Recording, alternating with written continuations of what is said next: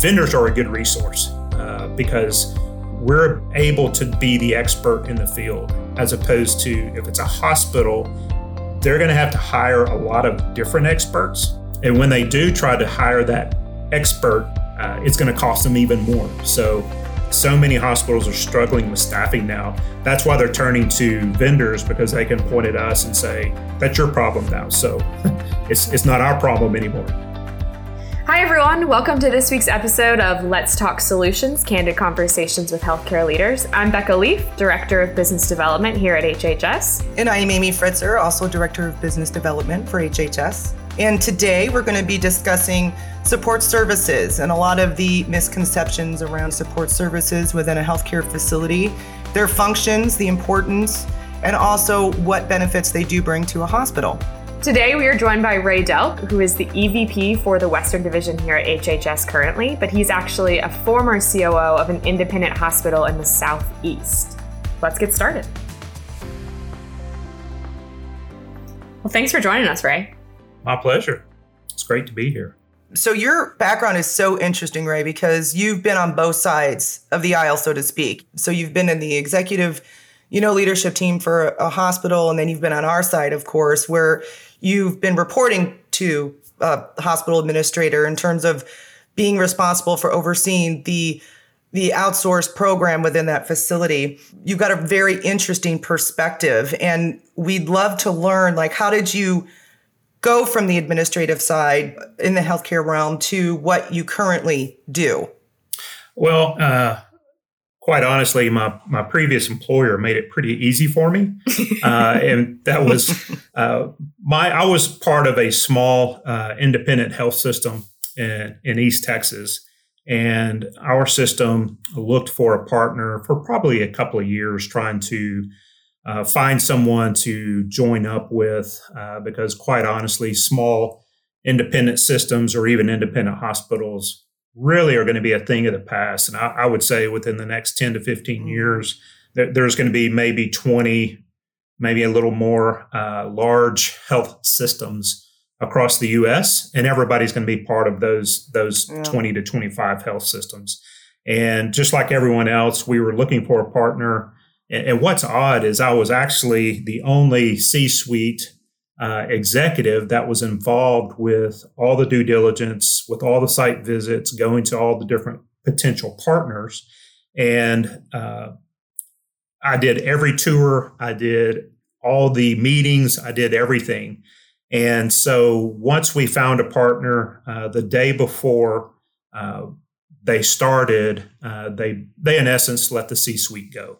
Uh, they wanted to bring in their own team, which is which is fairly typical. You know, we were we were prepared for that. So uh, anyway, uh, within 24 hours, I had a call from Scott Alexander with HHS because HHS was my uh, EVS vendor, and Scott mm-hmm. said, you know, uh, and and we had been working pretty closely together on some other issues. Uh, just going through some of that due diligence and some other issues we had. So I knew Scott pretty well, and Scott said, "You know, we'd, we'd love to have you as part of our team." You, you kind of bring a different perspective. Uh, you bring the other side of the table, just like what the question was. Exactly. Uh, you, you kind of know what hospitals or systems are looking for, what what drives them, what what uh, what are they truly looking for, and then what can what can HHS do a little bit different that will help us uh, in- increase our business. So that's pretty much uh, how how I got into the to the uh, the other side. Some some people in the hospital call it the dark side. Uh, I don't necessarily call it the dark side, but it's definitely another, uh, the other side for sure. Well, so I want to back up for a second because I we want to talk about support services, but before we jump into that, because I want to get your opinion, especially as an administrator or previous administrator let's define what support services are because uh, you know there are common misconceptions around it. I, anyone who's listening to this i want them to completely understand what we mean when we talk about support services. So within a healthcare setting um, both you know clinical and non-clinical support services how would you define those ray? How we defined it. And i was i was in a not-for-profit organization so and they're and they're slightly different than for-profits but uh, I, I, can tell you from my perspective, support services in, in a general sense is anything that uh, supports patient care but does not necessarily touch the patient or have direct interaction. Uh, you know, whether it's administering something, whether it's doing an X-ray, et cetera. That's what your true support services are. So you're talking about your EVS, your food service, uh, transport, uh, biomedical engineering, facilities management, uh, plant ops. Those are your true support services. And then, as you said, Becca, uh, the other side of that support services, most people uh, call them ancillary services. And the mm-hmm. ancillary services actually do a type of patient care, even though they may not directly touch the patient. Examples would be your, your lab, uh, radiology, respiratory, pharmacy. You know, they, they do have some light touch of the mm-hmm. patient, you know, maybe administering a med or maybe doing a blood draw, but they're not necessarily caring directly for the patient. They're, they're doing tests. Right. And therefore they don't require a medical license or certification of any sort. Some yeah, some some do, some don't. It, it okay. just depends on what what they're actually doing. Okay. I would imagine you can't touch a patient if you don't have a license of Correct. some sort. Yeah. Yeah. yeah. And, and true support services, that's that's a great point, is most most of those have uh, no certification in terms of patient care. So right. there there are some certifications that are out there for you know biomedical, for EVS, for food service. You know, a, a dietitian would be a good example. Exactly. They don't necessarily they don't necessarily care for the patient, but they are in patient care. So right. you know, a licensed dietitian does have to have that ability to uh, speak on that nutritional value. So right. That, that's that's really the big differences. And then, so when it comes to support services, and like we were just talking about, you've been on both sides I mean, what do you think the most important thing is, you know, in the executive leadership team? What's the most important thing to them when it comes to support services? What is the deciding factor for them on the best programs to, you know, install in their facilities? Well, and I, and I can tell you, I, I think there is a slight difference between a for-profit organization and a mm-hmm. not-for-profit mm-hmm. organization. Mm-hmm. Um, and and those those differences are, are minor because really the the the important pieces or aspects are important for both sides. However, uh, first and foremost, it's going to be cost. Uh, you mm-hmm. know, you're going to be told that patient care, and, and I don't doubt this, but we we will be told that patient care is is first and foremost the most important, and I don't doubt that. Uh, right. That's usually pretty true, but I would say that would be one A, and then one B would be how can I cut costs to do this? Right. And so, but I mean, because healthcare, um, you ladies know that healthcare reimbursement is what drives everything, and mm-hmm. reimbursement mm-hmm. every year is being cut by every insurance company. And mm-hmm. self pay is going up and up and up, despite Obamacare and some of those other plans that were designed to help the uninsured.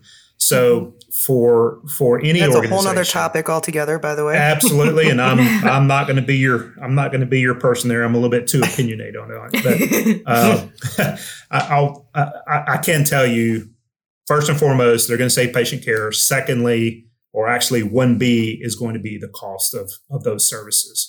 And when you so look wait, at so Ray, Ray sorry to sure. interrupt. So what are the when you say the cost of the service line? What what do you mean by that? Like what are the costs associated with it? Well, the costs that are associated for, and we'll just stick with EVS, the costs associated are salaries, uh, mm-hmm. employee productive wages, employee wages. Secondly, is going to be your management wages. Third is going to be your TIB, your taxes, mm-hmm. insurance, and benefits. And the, the benefits piece, in particular for the not for profit side, is where they are spending so much more money than many of your for profits and, and even in, in a lot of cases, even with your vendors, just because their their benefits historically have been very rich. Mm-hmm. Uh, you know, I can I can tell you that uh, when I left my former employer, I had over 700 hours of sick time built up. Wow. And if you stayed with the organization so many years, when you retired, certain levels or percentages of that would be paid out. So it'd be almost like a oh, bonus when you retire. Wow, so that's amazing. Yeah, yeah and, you no know, kidding. so and then the other the, the, other piece is going to be your 401k type matches. Mm-hmm. Uh, we actually spoke to a a large uh, for profit uh, organization just a couple of weeks ago, Ward uh, and I, and they actually do a 9% match on 401k. That, that's unheard Amazing. of. Yeah. You know, wow. you might see a six here and there, a 6% match. But so when you start putting all these benefits together, uh, most of them do like a PTO buyback. So mm-hmm. if you save up your PTO, you can do a buyback twice a year. So there's all these little benefits that are in there that that not-for-profits typically have built in just because it's it's just something that helps them retain and they're, they're quite honestly they're scared to take those benefits away because yeah. of what the results may be. And do you think a lot of that may have to do with the fact that a lot of these non-for-profits, for example, are are perhaps the largest employer in their communities and they really being non-for-profit, they give back a lot of charity care and, and do a lot of work within the community. So they they just they don't want to lose that perception at all or have that tainted in any way. Absolutely. That that is absolutely true.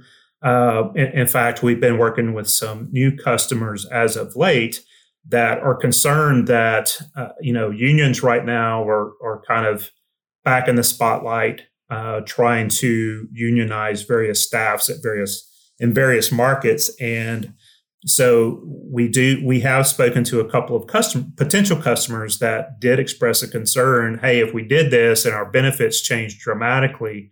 Uh, that that could that could lead to something uh, you know catastrophic for us in terms of union or worse mm-hmm. yet getting into the media uh, just right. because you know because right now it's it's it's become such a a a game of you know I'm entitled to this so therefore if you take it away uh, I'm going to go Somewhere make else. it bad for the hospital correct mm-hmm. so and and you know I'm I'm, I'm neither here nor there with that. It's just it's just a fact. It's just something that uh, we are seeing quite a bit.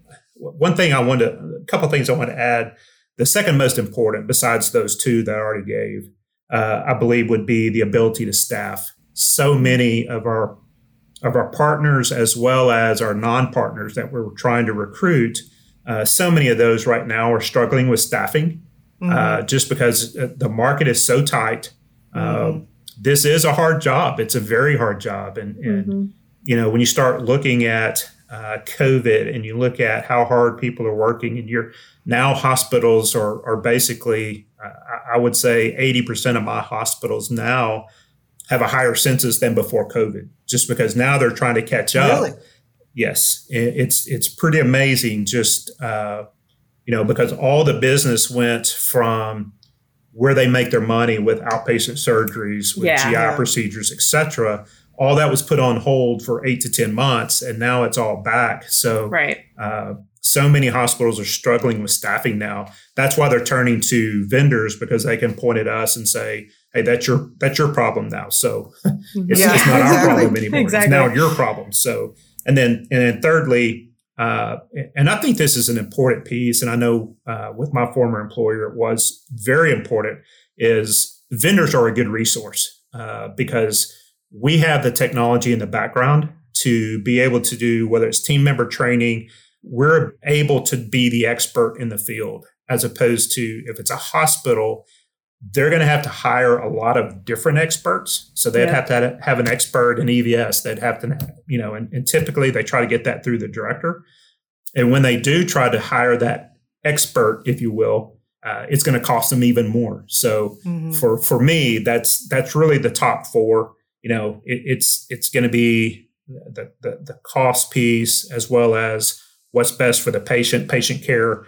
Uh, secondly, ability to staff, and lastly is just being that that uh, expert of knowledge for that hospital. Yeah, I mean, I I agree with that. I mean, I think over the years, I mean, I've been in this position for nine years, so I've talked to a lot of administrators and you know executives all around the country at various regions and whatnot, and they always say, you know, a lot of times when they've needed assistance, it's I just don't have the time. Like I can't focus on this. I've got to work on this, or I've got, mm-hmm. you know, and now the last year Ray, as you were just talking about COVID and the difficulties that came with that, as we all know.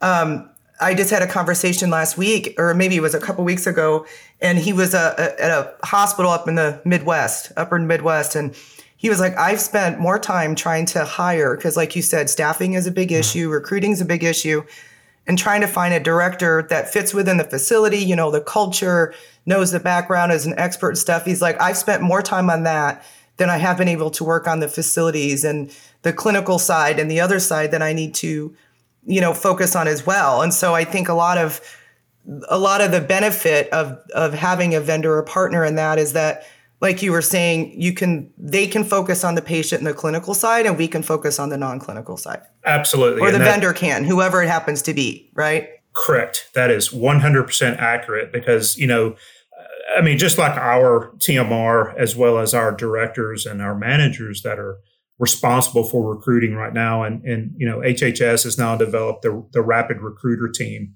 uh, mm-hmm. to assist us in various markets. But you know, uh, all that is driven straight by you know hospitals need to focus on their own clinicians. You know, whether mm-hmm. that's doctors, whether that's nurses, respiratory techs, lab techs, etc. Right. And EVS is or food service are always the lowest on the totem pole. And so uh, when when you're looking for resources, if if I can if I'm going to schedule interviews today and I'm I'm a hospital HR department and I've got my choice between five nurses and 10 EVS techs or food service techs, I'm going with five nurses because that's yeah. what pays the bills. Right. You know, it, it's it's just they don't think about the downstream effect of not having those people. It's with just, HCAHPS scores and correct, mm-hmm, exactly, a- absolutely. So you mentioned benefits. I kind of wanted to talk about that a little bit because something I hear over and over again from administrators too is, you know, when you tell them, okay, when you're going to outsource so currently you know maybe the situation is they're in-house so they have all of their evs staff that they're employing themselves and then they talk about outsourcing their support service line and all of those staff members are going to come onto our payroll which means they're going to come onto our benefits. And mm-hmm. i think the reaction is definitely different to your point with the nonprofit versus for profit but what do you think are the initial shock or sticker reactions when someone says that they're going to move your employees onto our payroll instead?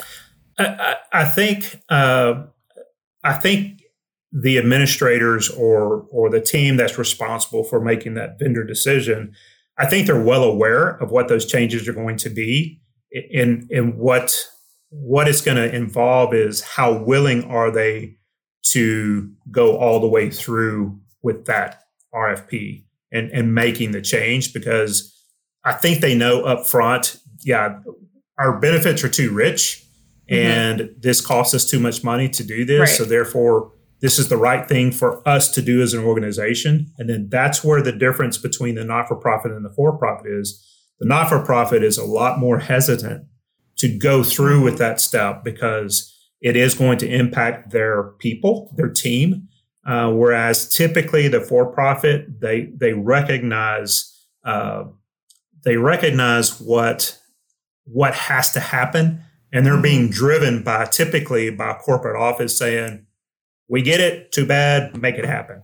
Right. And so I, I, I think that's where the difference is. But yeah, uh, I, I think they know that on the front end, and you know, we we typically do see a little bit of pushback after we're there because when the team members start utilizing the benefits and, and they're different, and, and I'm not saying I'm not saying they're worse or better, but they're right. different. They're and, different. And how they Change. operate are different. Exactly. Mm-hmm. And and that's where they will go back to the, the local administrators and say, hey, uh, our, our, benefits aren't as good. Well, that's not necessarily the truth. It's they're different, and right. how they how they have to uh, apply or utilize them is different. So, and to me, that's the key uh, in the communication on the front end through during the sales is letting mm-hmm. them know, hey, you're going to have some differences right out of the blocks. And, and here's what we do, here's how it operates, and help them understand so that because those team members are used to going to the VPO or the COO or whomever the direct report is, and just you know whatever the complaint is, going to them and complain. Mm-hmm. And so I think as long as we're doing that on the front end, it's it's not as big of an issue. So that, that's kind of where I, I, I think it falls. Yeah, I, I, that makes sense. So just to clear, uh, kind of make a clear distinction, I guess. What is the difference, Ray, of an outsource versus an in-source support service? In in house. In house. Or, yeah. Yes, in house. Yeah, that, that's what I meant. Is it Monday morning? Almost. Uh, there's actually two different programs that HHS operates as a as an outsourced program. There's there's two different roads that you can travel. One is what we call a package deal. That's where the management team, everyone, the team members, etc., are all part of HHS's payroll. Uh, that's called the package program. Then you also have the management only program where HHS will assume only those managers. So if you have a hospital or organization that is struggling with giving up those benefits for their friends and team members, you know, their their colleagues, uh, we can provide that management only option. And, and what the advantage for the hospital is okay, your team members aren't changing. They're not going to change their benefits. So nothing's going to be taken away in, in their perception. But at the same time, they're going to get the full HHS program in terms of mm-hmm. the managers are going to, going to have our training. The team members are still going to have our monthly training. All those mm-hmm. things are still the same as with the package, except that the only people that are going to be on the HHS payroll are the managers. So it will cost the hospital a little bit less, uh, or will cost them less than if it was a full package. And uh, you know, because we obviously have to uh, pay for all those costs whenever we take take that program. So, uh, and then the in-house program is basically the, the hospital is responsible for all those services themselves. So that's kind of in, in general the basic difference. So with management only, are they still is the hospital still on the hook for staffing? Yes. So that's the the downside. It's still it's still run, it is it it's still run through their uh, th- through their own HR and mm-hmm. and one thing that we've that I see I'm not going to say we but one thing that I see is those that do the management only uh, and some of the large uh, for profit it allows them uh, it, it allows them to feel like they're still in control of staffing. Mm-hmm. Uh, so you start looking at flex staffing. You know, if the census goes up, we need more mm-hmm. staff. If the census goes down, we need less staff. Right. So typically, when you have the management only, in, in many cases, you have the administrator calling the director saying, hey, our census is down, so send three people home. Whereas they don't feel that they have that luxury when it's a right. full package deal. Yeah. Uh, even though staff. they do, and, and a lot of our company, a lot of our partners now have a flex census type package mm-hmm. uh, where we do that, and our directors are, are are instructed on how to do that. However, it still allows those uh, customers to feel like they have con- control of that, as mm-hmm. opposed mm-hmm. to they feel they lose that control when it goes to a full package, and we have the team members. So e- even though we we do whatever uh, typically whatever they ask us to do, it still it still leaves that control in their hands. Yeah. I mean, you've talked about, I mean, you've, you've hit on like the big hitters of what administrators care about and then what that would look like in house versus um, outsourced. I keep wanting to say outhouse because I said that last time. it's terrible. I do that all the time too. I think we but, all do. but what do you think, you know, if you had to guess, especially from the experience you had and the colleagues you have from being an administrator, is the number one hesitancy to outsourcing? If you had to pick one of those things? To me, the, the number one hesitancy is, uh, and, and, I'll be honest, I, I, thought this as an administrator myself. Uh, yeah. How can I pay a company to hire all the employees and do it cheaper than I can do myself? Because the company has to be making money. Right. Bottom line. Right. So then at that point, when we share, okay, you're, you're saving from this on in, in terms of the team members, uh, uh, the benefits, not the team members, but the benefits and, and just some of those rich benefits that go away. Well, then that flips the switch over to, well, I don't want my team members to lose benefits. Mm-hmm. So to, to me, the number one is how do I pay another company, uh, which you know they have to make a profit? How do I pay another company to do the same exact thing with the same number of people, but it's going to cost me less? So to me, to me, that's that's the biggie. So how do you combat that? Well, I, I it, it, just it, it goes straight back to okay, is is the value that I that I'm bringing myself in keeping uh, those departments in house is that benefit of keeping them in house, does that offset the benefits of outsourcing? And, and what so would be those benefits? The, the benefit 100% is cost.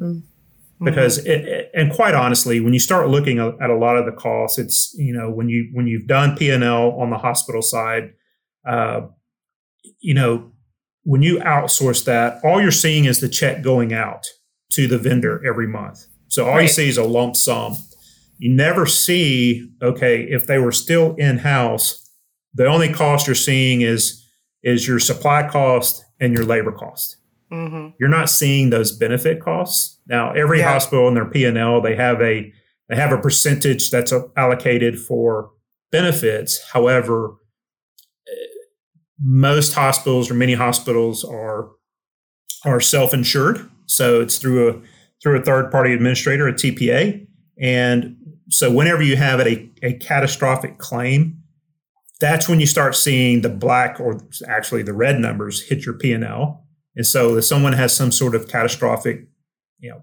car wreck, what disease state, that's where you start seeing those benefit numbers go up even higher. Right. But you're not going to you're not going to see an immediate reduction of your 401k. You know, that's just something that happens above the P&L.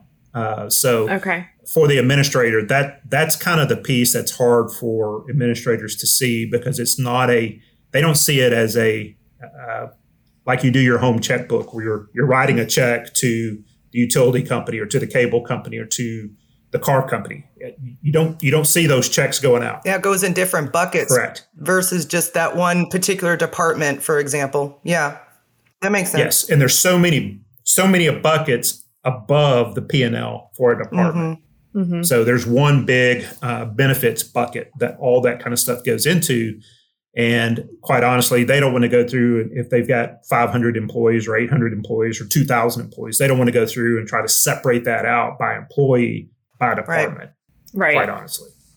Plus, there's the the whole idea of instant gratification when it comes to the cost reduction too. Like if you want cost reduction, you want to see it reflected on your next bill. But it could be yeah. a matter of, hey, your quality of care is going way up, and your HCAHPS scores are going way up now, and so now you're going to get more money for your Correct. facility. And, and that's what we, and, and that's why we have such a push on the ops side for for EVS in particular with HCAHPS and turn times because that's the things that we can go back to them and point to. Okay, your, your turn times are 55 minutes, so uh, in your large, uh, busy organizations, you know, for every minute someone sits in the ER, uh, being a hold, uh, mm-hmm. that's money out of their pocket. So exactly. That that's that's the benefits that we can put immediately back on their bottom line. And, and right. HCAHPS, quite honestly, when you when you drive or you dig into HCAHPS and and if your HCAHPS for for EVS or low at an organization, if you really dig into it,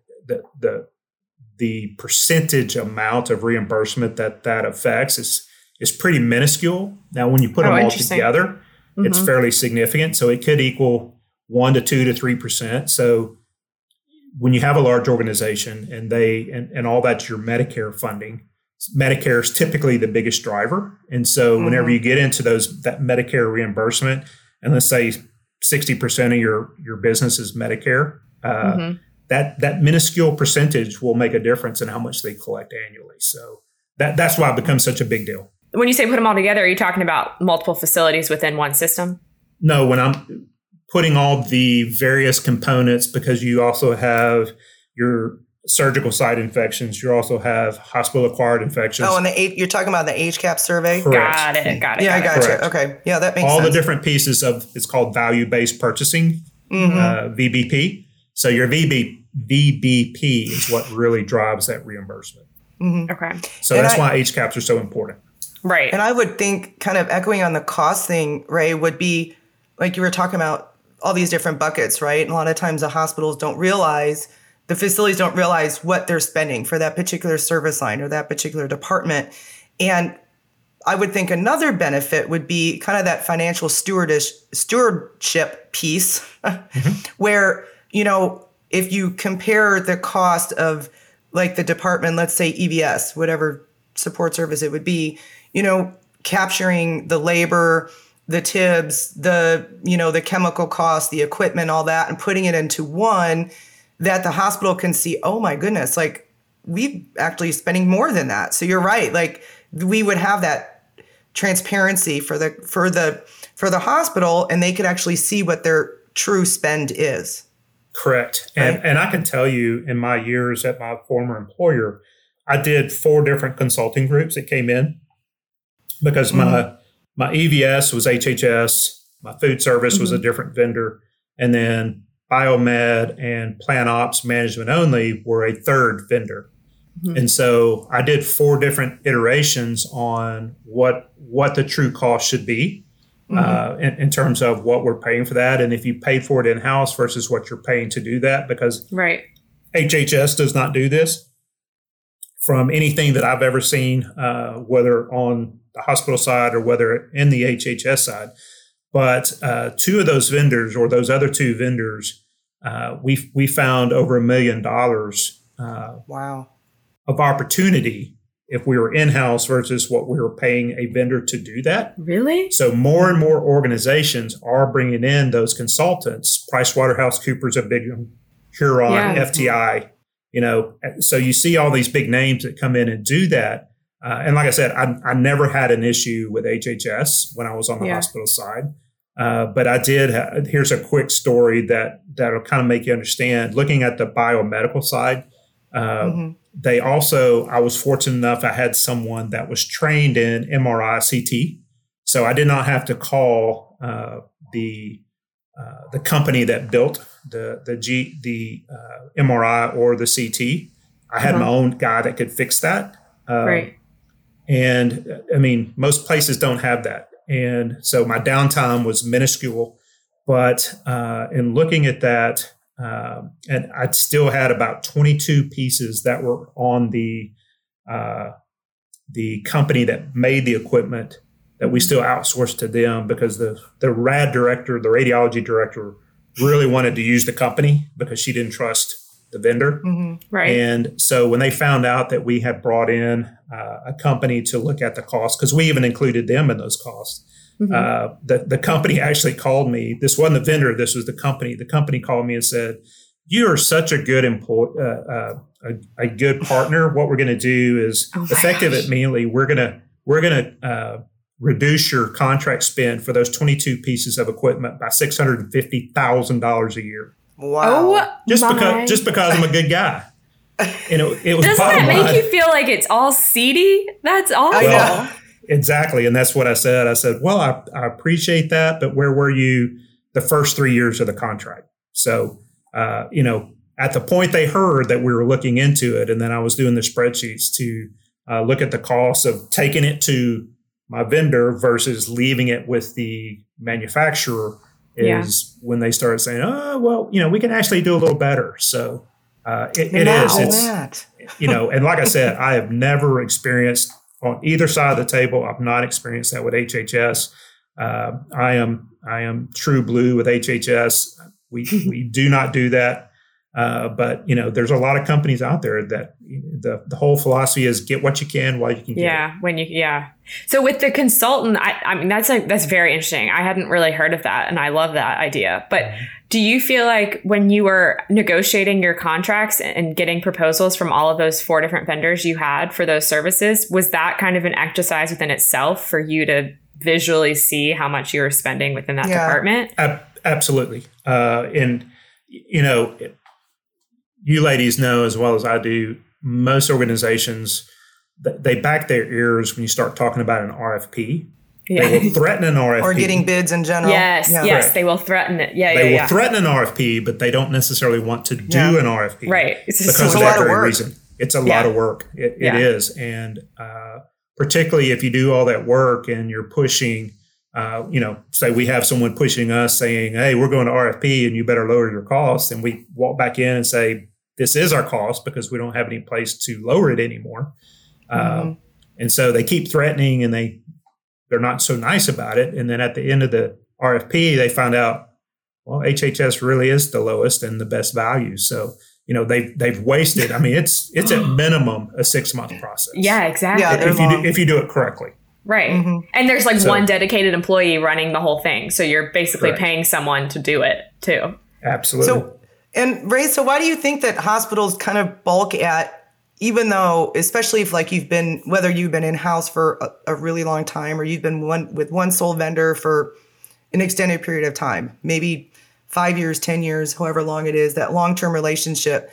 And, you know, especially now with after, you know, COVID and everything else, we all know the struggles that many hospitals and facilities have gone through. They're all trying to recoup right now. They're trying to get back open, get back to full scale, like you said earlier. Their census is up in a lot of cases, even higher than it was pre COVID. So they're taking a closer look because every dollar counts, right? So mm-hmm. you're looking at every dollar and you're going, man, do you look at the contract and say, you know what, maybe we can cut this or cut this or whatever. But as you also mentioned before, they don't see every cost, they don't see every line item. They just see this is what we pay a month. So it would kind of make sense to, especially if you've been long term one way or the other, let me put it out there and see what other bids I can get or who mm-hmm. else, you know, whatever the vendors are, where it's two, three, four, five, and kind of go through that process to evaluate, you know, the services, the costs associated with all that. But mm-hmm. why do you think so many hospitals won't go through that exercise? Do you think just because it's time consuming and cumbersome, or is there something else that they're kind of worried about? Or I, I think part of it is just that comfort in being familiar with who you have. You, you know the ins, the outs. You know what you're going to get day in and day out.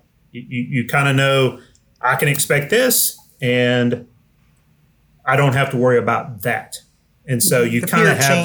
that. Yeah, fear Yeah. of change, absolutely.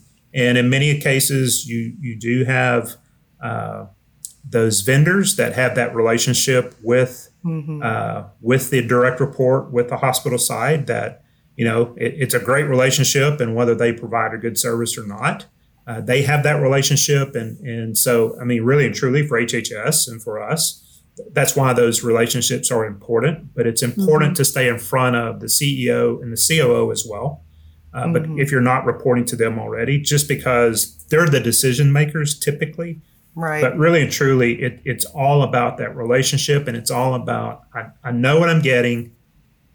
Do I really want to go through this? I mean, we we picked up a partner, a, a large partner, two years ago that had been with the same vendor for over 20 years, Wow. and it finally just got to the point to where they thought to themselves, "There's got to be something better," and mm-hmm. they went with HHS, and they're like, "We wish we'd have done this 20 years ago."